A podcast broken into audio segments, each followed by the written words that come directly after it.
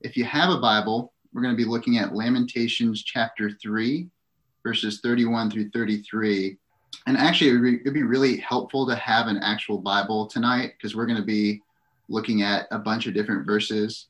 Uh, if you don't have a Bible, I've got one right here for you. Would love to love to give you one. Just uh, text me or email me or just shoot me a direct message in the chat. Uh, it's got your name on it. Also, uh, just kind of a, a, a, warning label across tonight. Uh, we're going to be talking about a pretty heavy subject in God's anger. And I just want to say at the front end that I'm available. I'm always available to talk. You know, you can reach me. We can set up a, a time to grab coffee or lunch. We'd be happy to do do that.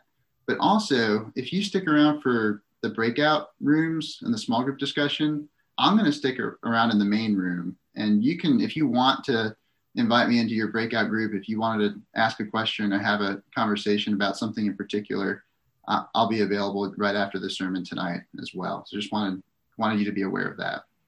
Let me start by asking you: um, Have you seen our our large group promo that we that we put out for this semester, um, whether on Instagram or in the Union? Uh, I see some hand clap emojis. Uh, I see a thumbs up emoji. So the the the promo is the you know the face palm emoji. It's got all a bunch of faces around the the four corners of that that face palm, and uh, a key emoji is missing from the promo. And I'm not I'm not throwing anyone else under the bus. I made it, so so it's on me. But a key emoji is missing. If you really wanted to represent the book of Lamentations fully, then instead of you know the just the four kind of sad emojis, one of them would have to be you know that frowny face emoji with like the the puffs of smoke coming out of the nose. You know which one I'm talking about? Because anger is actually a key theme throughout this book, and in particular, God's anger. And uh, I'll confess, the first version of the promo had that emoji. I actually had that as one of the four, and um, I took it out. Why did I do that? I'll be honest, I'm not entirely sure. I've actually been thinking a lot about that over this past week. But my my best guess is that, well, a you know, anger is just hard to talk about. In particular, God's anger is hard to talk about.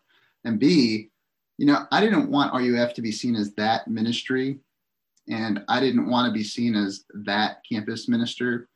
Uh, I think you know the type, at least I do. You know, I, I didn't want to be that preacher that uh, you know pounds his Bible while he preaches and like shoots spittle out of his mouth as he preaches on you know anger and judgment and you know the veins popping out of his neck that's not why I went into ministry. I went into ministry because when I was a college student at Davidson, I I experienced this liberating, exhilarating love of Jesus and wanted others to experience that love too. And that's that's still why I'm I'm here. Is that's that's what I want you all to experience. That's what I want us to experience. And so it'd be no, normal or natural to ask, well, then, Andrew, why are you preaching on God's anger tonight? And the answer is real simple.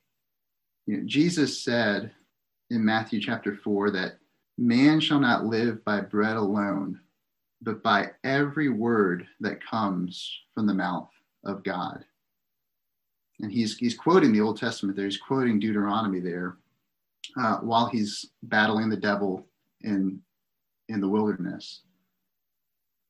This is part of God's word. Lamentations is part of God's word. In fact, you know, this was the only is part of the only Bible that Jesus had. And Jesus would have known this book intimately, and he would have loved this book intimately. And so, if Jesus loves this book, um, if if he viewed this section of God's word, in fact, all of God's word, as life to him as better than bread, then we need to give it our attention. And for, for all those who seek to follow Jesus, who love him, um, this word is life for us tonight. So, with all of that said, let's look at these three verses from Lamentations chapter 3, starting in verse 31. I'll read it for us and then I'll pray for us. So, this is God's word. For the Lord will not cast off forever But though he cause grief, he will have compassion according to the abundance of his steadfast love. For he does not afflict from his heart or grieve the children of men. Would you pray with me? Father, we need your help. We need your help whenever we open up your word, but especially tonight as we consider a heavy topic, a hard topic to talk about. We ask that you would be merciful to us and that you would show us more of your love for us tonight. We pray all this in Jesus' name. Amen. It's almost been a nightly kind of ritual uh, during COVID times that, you know, after we put the girls to sleep, Amanda and I will pick a Netflix show uh, or a Peacock show. We just just did the Peacock trial just to watch the rest of The Office. And and you know, usually what will happen is, you know, we'll watch a 20 minute episode, maybe start the second one. And almost every night around like 9 15, 9 30, I'll fall asleep. I'll just I'll just go down for the count. And so Amanda's left watching the rest of whatever show, you know, on her own. You know, she's really sweet. She's really kind. She lets me get some Z's while she finishes her, her show. Um, but, you know, at some point, she's got to go to bed, I got to go to bed. And so what will happen is, you know, she'll gently wake me up and say, Andrew, it, you know, it's time, time to go upstairs, time to go to bed. And I'm not proud of this. But the Andrew that she encounters in that moment is an, inc- an incredibly grumpy, grouchy, annoyed, defensive Andrew. And now I'm just going off of Amanda's word. I don't I don't actually have memory of any of this. I'm not just saying that. I really legitimately don't remember anything I say in those moments. But apparently I'm just super snarky. I'll say things like, I'm not tired, I'm not tired. I wasn't asleep. I wasn't you were asleep. I wasn't asleep. And I'll just, you know, kind of fight and get kind of grouchy with her. That's that's you know what you get when you catch me off guard that is not what you get when you catch God off guard. You know, in the Bible, God is said to be provoked to anger by his people dozens of times. You know, throughout the book of Deuteronomy, First and Second Kings, the book of Jeremiah, God is provoked to anger. But not once in the entire Bible, not, not once does the Bible say that God is provoked to love or that he's provoked to mercy. God's anger requires provocation. His love, his mercy, they are welled up within him and just ready to burst forth.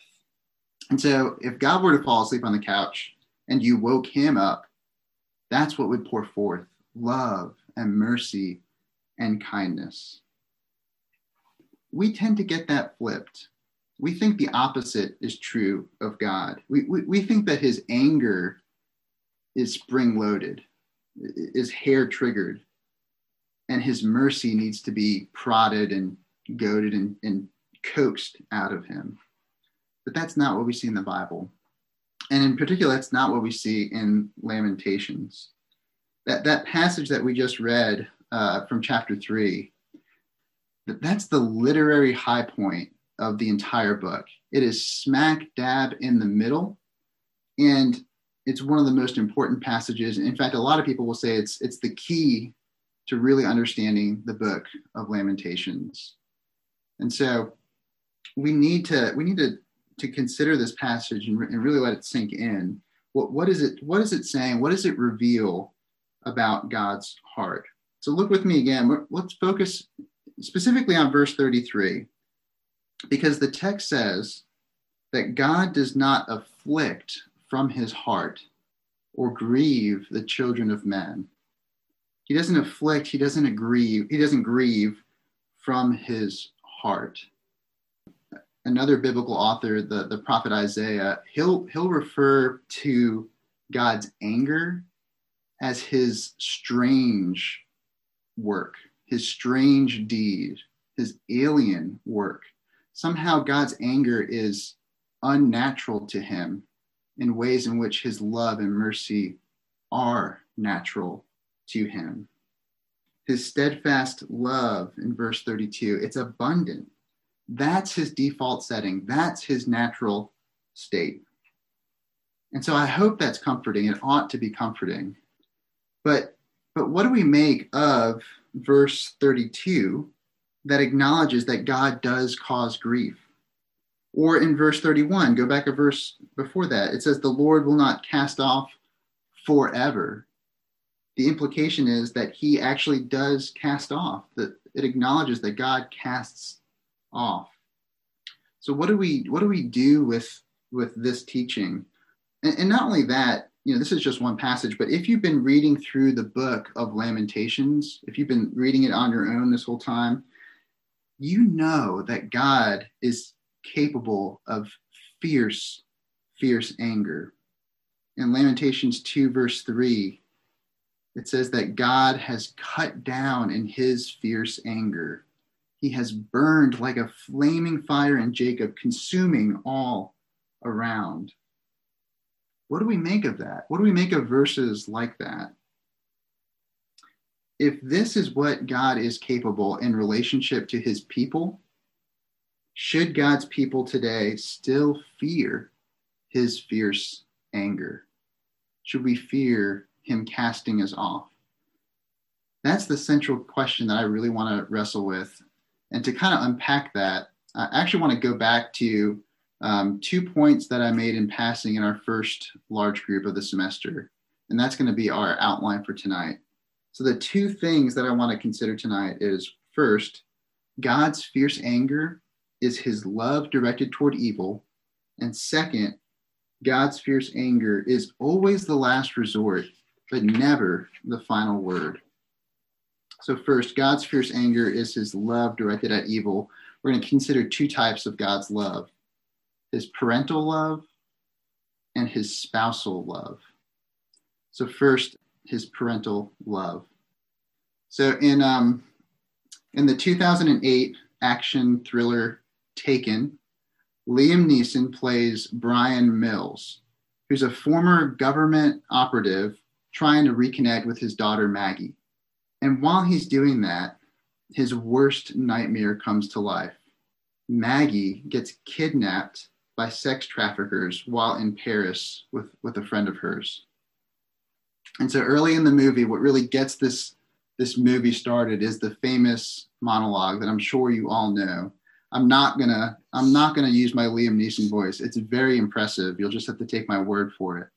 But at the beginning of the movie, Liam Neeson's on the phone with one of his daughter's abductors, and he says, "I don't have money, but what I do have are a very particular set of skills. Skills I have acquired over a very long career. Skills that make me a nightmare for people like you. If you let my daughter go now, that will be the end of it. I will not look for you. I will not pursue you. But if you don't, I will look for you. I will find you, and I will kill you. Now, I am not. Um, I'm not recommending you go watch this movie. It's incredibly violent. I am not condoning the violence in that film. But something deep within all of us is drawn to that kind of love. All of us wants a father who would go to any length to protect us, to take care of us, to defend us. At the time of Lamentations, when this when this book was written, the leaders of God's people had a long history of corruption and abuses, and God had had it. God had had enough. So if you look at, if you flip to Lamentations 4, look at verses 13 and 16. The judgment that's falling on God's people in verse 13 was for the sins of her prophets and the iniquities of her priests, who shed in the midst of her the blood of the righteous. And then at the end of, of verse 16, God's word says, No honor was shown to the priests, no favor to the elders. The time had finally come for God to show up and defend his children against corrupt, abusive, even murderous leaders. And if you think, man, that is that is messed up that God's prophets and priests would do that. Um, sadly, that's just not a. It wasn't just a one-off event. I mean, if you think even 600 years after Lamentations, when Jesus arrives on the scene, it's not like the the religious leaders had gotten much better. I mean, think about it. Jesus's sharpest words of rebuke or condemnation are saved for the leaders of God's people. Just to give you one example, in Luke chapter 20, verses 45 through 48, uh, Jesus is warning his disciples against the scribes. And he's saying to beware of them because they devour widows' houses and for a pretense make long prayers. They, they devour widows' houses. In their greed, they have no issue just abusing and taking advantage of widows. Jesus says they will receive the greater condemnation. And then you just fast forward to today. And, and sadly, it's almost like on any given week, there's a new church leader or a new pastor who's been dismissed from their church because of adultery, greed, embezzlement. Just it happens all the time, far, far, far too often. And so the good news, the good news for us, and especially the good news for anyone who's been abused or taken advantage of, especially by religious leaders, people in spiritual authority, the good news is that God's not fooled. God's having none of it. I mean, think about it. The, the, the scariest warnings in all of Scripture are those that are directed toward teachers, especially false teachers, people oh, in authority in oversight. Dane Ortlund, in his book Gentle and Lowly, has this great one liner. He says, It is the father who loves his daughter most, whose anger rises most fiercely if she is mistreated. That's the kind of father that we have in God. So we see his parental love, which is a protective, a defensive love, but also we see his his spousal love, which is a jealous love. You can turn uh, to Lamentations chapter one. We're going to look at a, a few verses there. Um, as we get into it, let me tell you a story. There was this uh, elderly Danish couple who had made it to uh, their 60th anniversary, and someone asked them, you know, what's what's your secret? how, how did you make how did you make your marriage last and the couple they look at each other they don't they don't say anything. The the wife turns to the questioner and uh, and she says well my husband he knows that if he were to ever cheat on me and she said in her thick danish accent i will kill him. And again, not condoning murder, not condoning violence, but they, they knew that their, their marriage was exclusive, that there was no room for third parties, and, and that the consequences for, for breaking those vows would be severe. I mean, maybe, hopefully, she wouldn't literally kill her husband, but, but she would let her anger known, be known in Lamentations chapter one, we see that Israel had cheated on God again and again and again. Look with me at verse two. Um, the author alludes to all of Israel's lovers. These would be the surrounding nations that God's people made covenants with, contracts with, political alliances with. They were cheating on Yahweh with other nations and with their gods uh, verse 19 again uses this this language of infidelity of adultery uh, where where israel herself says i called to my lovers but they deceived me and then just to just to drive home the point that the Bible is not a G rated book. Um, in verses 8 and 9, it, Jerusalem's sin uh, is just tinged with, with really provocative language. It says, Jerusalem sinned grievously, therefore she became filthy. All who honored her despise her, for they have seen her nakedness. She, she herself groans and turns her face away. And in verse 9, her uncleanness was in her skirts. She took no thought of her future. Therefore, her fall was terrible. Again and again, Israel had sinned against the Lord and was unfaithful. Uh, listen to one description of just kind of the, the spiritual state of God's people at this time.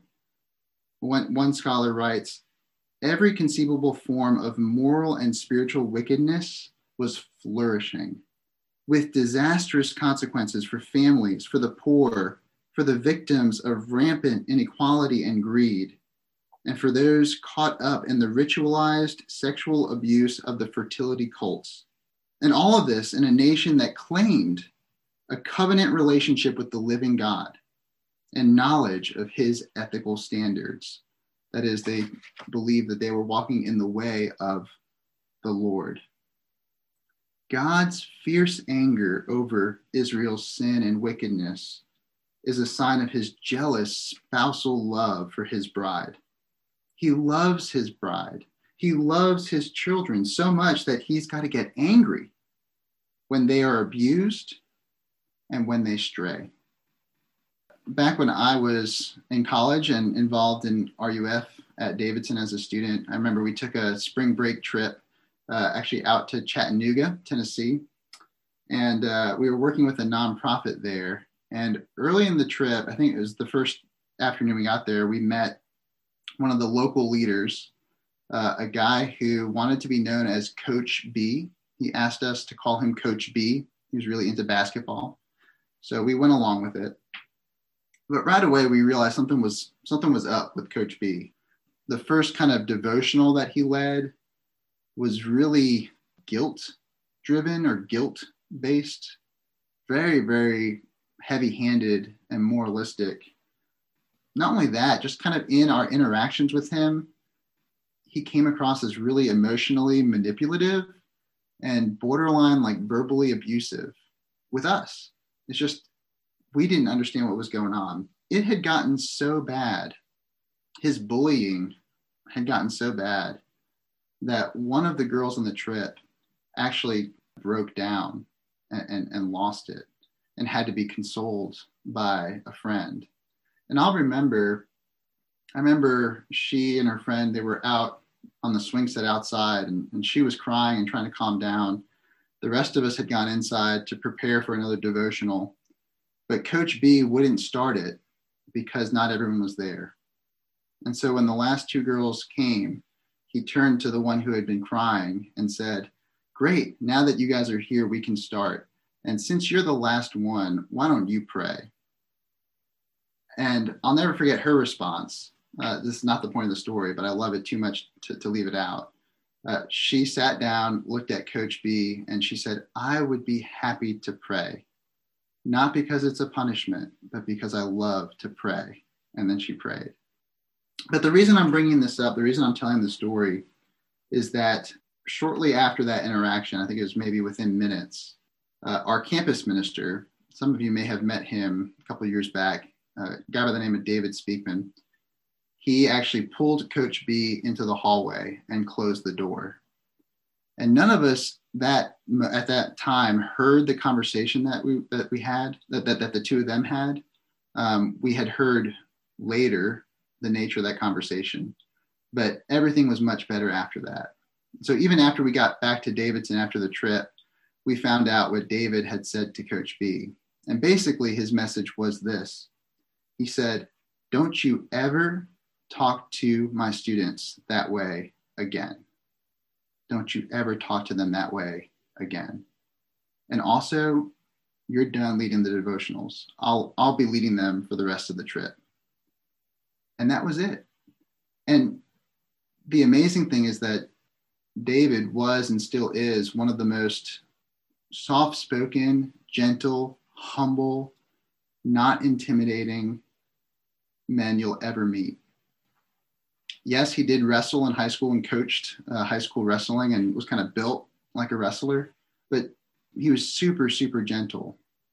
But his anger came out as a as a direct response or an, an outpouring of his love for us as his students.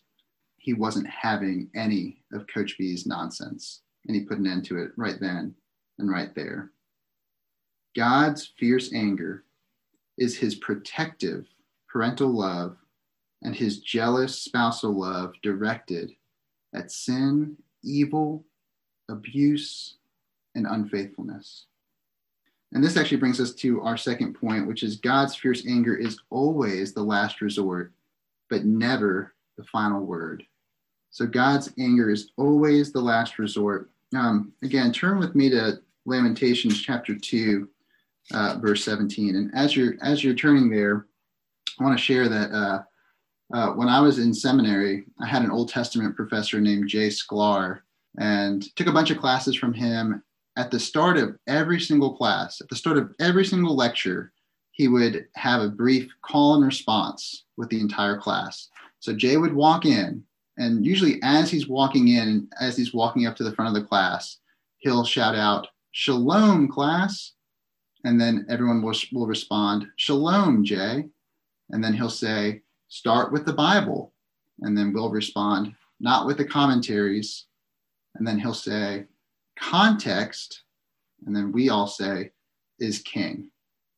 And just after doing that again and again and again, those three things the shalom, the peace of God, the, the, the primacy of the Bible, but then also the, the importance of context got ingrained into each and every one of us. And so what we see here is the context of what we need to remember is the context of what's going on uh, at this time. So look with me at verse 17 of chapter 2.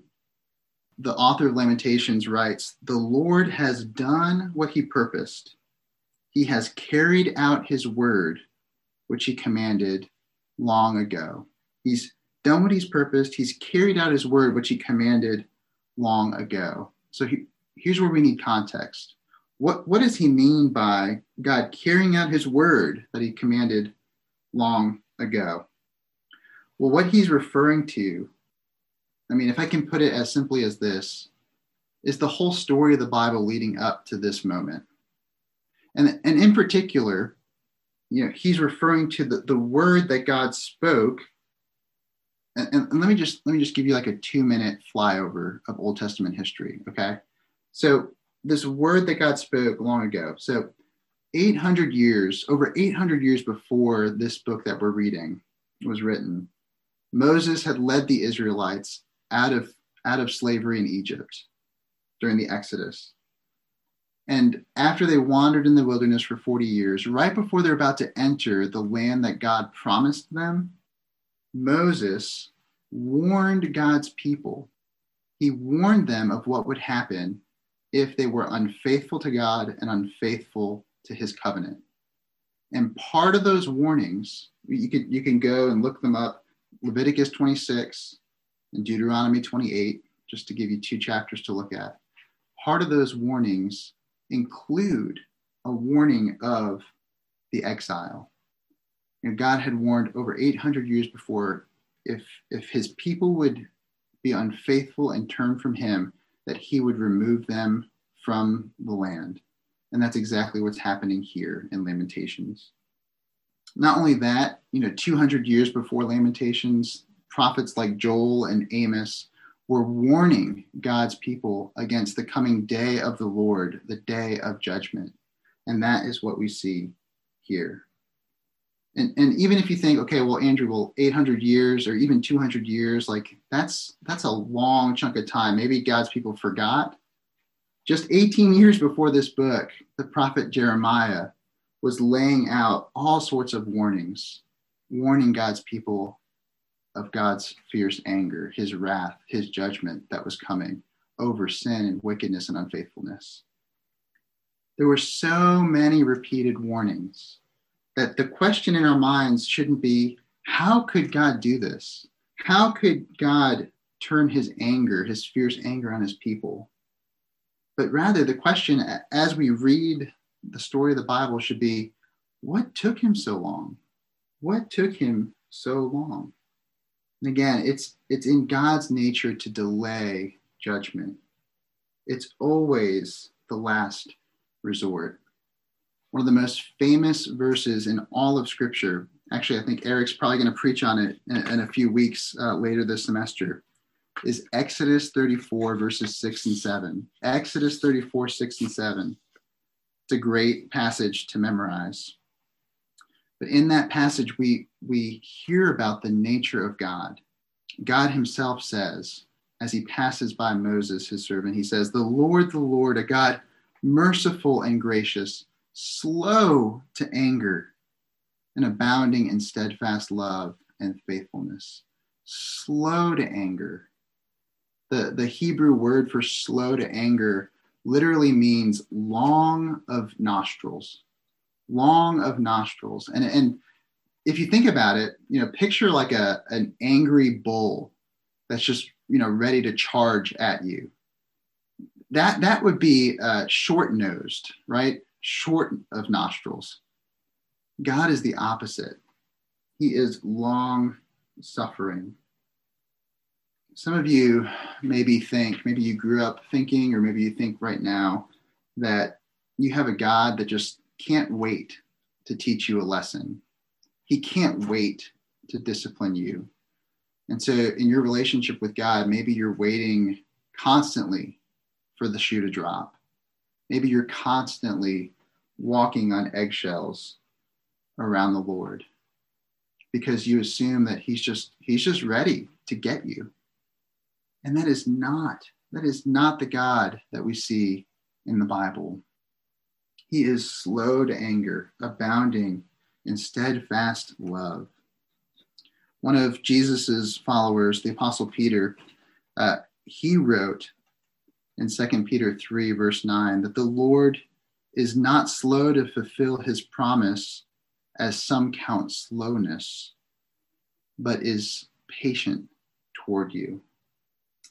God's anger is always the last resort. He would much rather exercise patience. Why? Why would he be so patient? Turn with me to Lamentations 4, verse 22. It's our last point. God's patient because his judgment is never the final word. Now, the last half of that Peter passage is God is patient toward you, not wishing that anyone should perish, but that all should reach repentance. In, in Lamentations 4, verse 22, we read, The punishment of your iniquity, O daughter of Zion, is accomplished. He will keep you in exile no longer. There's an end to his punishment, and he's going to show mercy and pour out forgiveness. He longs to do it. That's his natural work, that's his default setting and his judgment when it comes is meant to to stir up repentance to turn people's hearts away from idols and toward him. He wants to reclaim his wayward people. And so as we close I just want to summarize a few things. We've seen how god's fierce anger is his it's parental it's his spousal love directed at evil we see that he's a protective and jealous God, jealous for the hearts and lives of his people. We've seen that his anger is the last resort, but never the final word. It's, it's always meant to serve the purposes of his rescue mission. But before we close, we got to address the, the so what question, the burning question. What does this have to do with me? What does this have to do with you?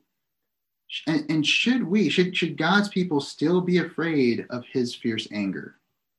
Should I, should you still be afraid of his fierce anger? And let me just kind of address the two groups of people that are listening tonight. The first group, if you think, yes, we absolutely should fear God's fierce anger, we have to fear his fierce anger you need to be reminded that there's no double jeopardy when it comes to God. There's no double jeopardy with the Lord. At the cross, Jesus experienced the full force of God's wrath over sin and evil, over wickedness and corruption, so that you could experience the full force of his grace and mercy and forgiveness. At the cross, God poured out his fierce anger on his only begotten Son so that his fierce love could be poured out on you and on anyone who would turn to him.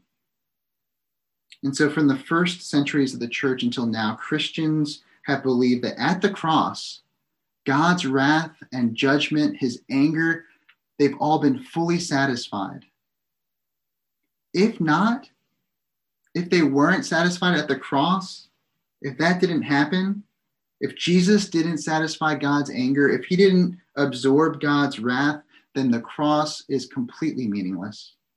It's utterly meaningless the, the crosses that we wear around our necks, the crosses that churches put up on steeples, they're nothing more than an ancient form of a noose or an electric chair. It would be it would be utterly meaningless to display a cross if it didn't satisfy God's judgment over sin. But for the Christian, for the person whose only true hope is the love of Jesus, which covers all of our sins. The cross is a most beautiful sight. It's a reminder of the peace that we have with God through Jesus. Now, the second group. If you're part of this second group of people, you might think maybe some people need to fear God's anger. Know, maybe people like Hitler, bin Laden, Harvey Weinstein, Jeffrey Epstein, those people, they need to fear God's anger, but not me. I'm not like them.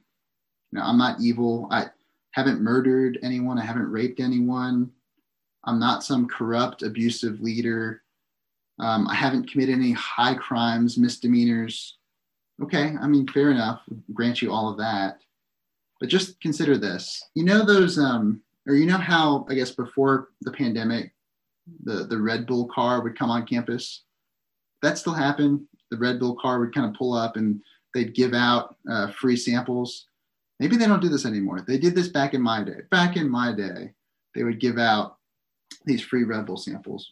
Well, imagine instead of a Red Bull car, imagine a brand new state of the art prototype Tesla rolled up onto campus and Elon Musk jumped out and both he and the Davidson Bio Department, they were proud to announce that Elon would give $10 million of his own fortune to anyone who would allow Neuralink to put a chip inside their head.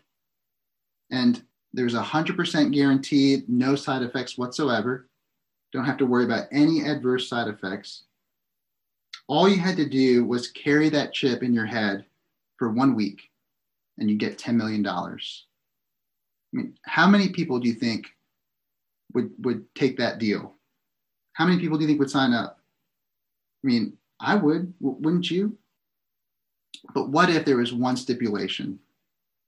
What if, in order to get the $10 million, you had to consent to have all of your words, your thoughts, everything you looked at for that entire week you had to consent to have it recorded. And not just recorded, but then played back on all the TVs in the union and played on the big drop down screen in Commons and live streamed on YouTube with links sent to all your family, all your friends, even your grandma. Okay, how many of you would still walk away with $10 million? I mean, how many of you would be like independently wealthy and could retire right after graduation?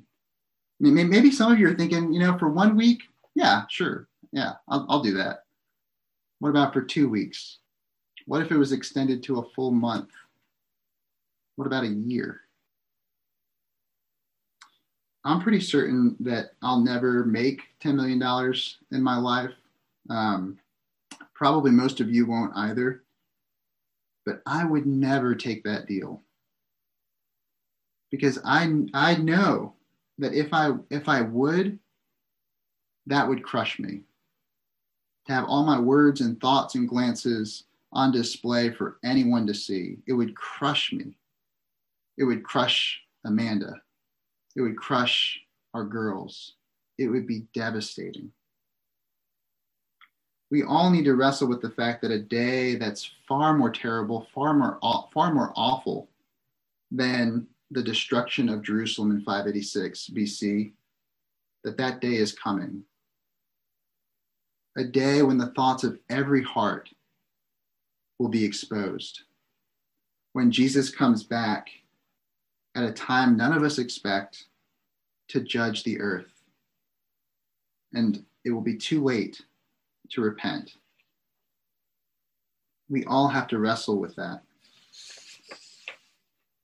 The good news of the gospel is God will not despise a broken and contrite heart. He won't turn away a single person who humbles herself or himself and turns to him.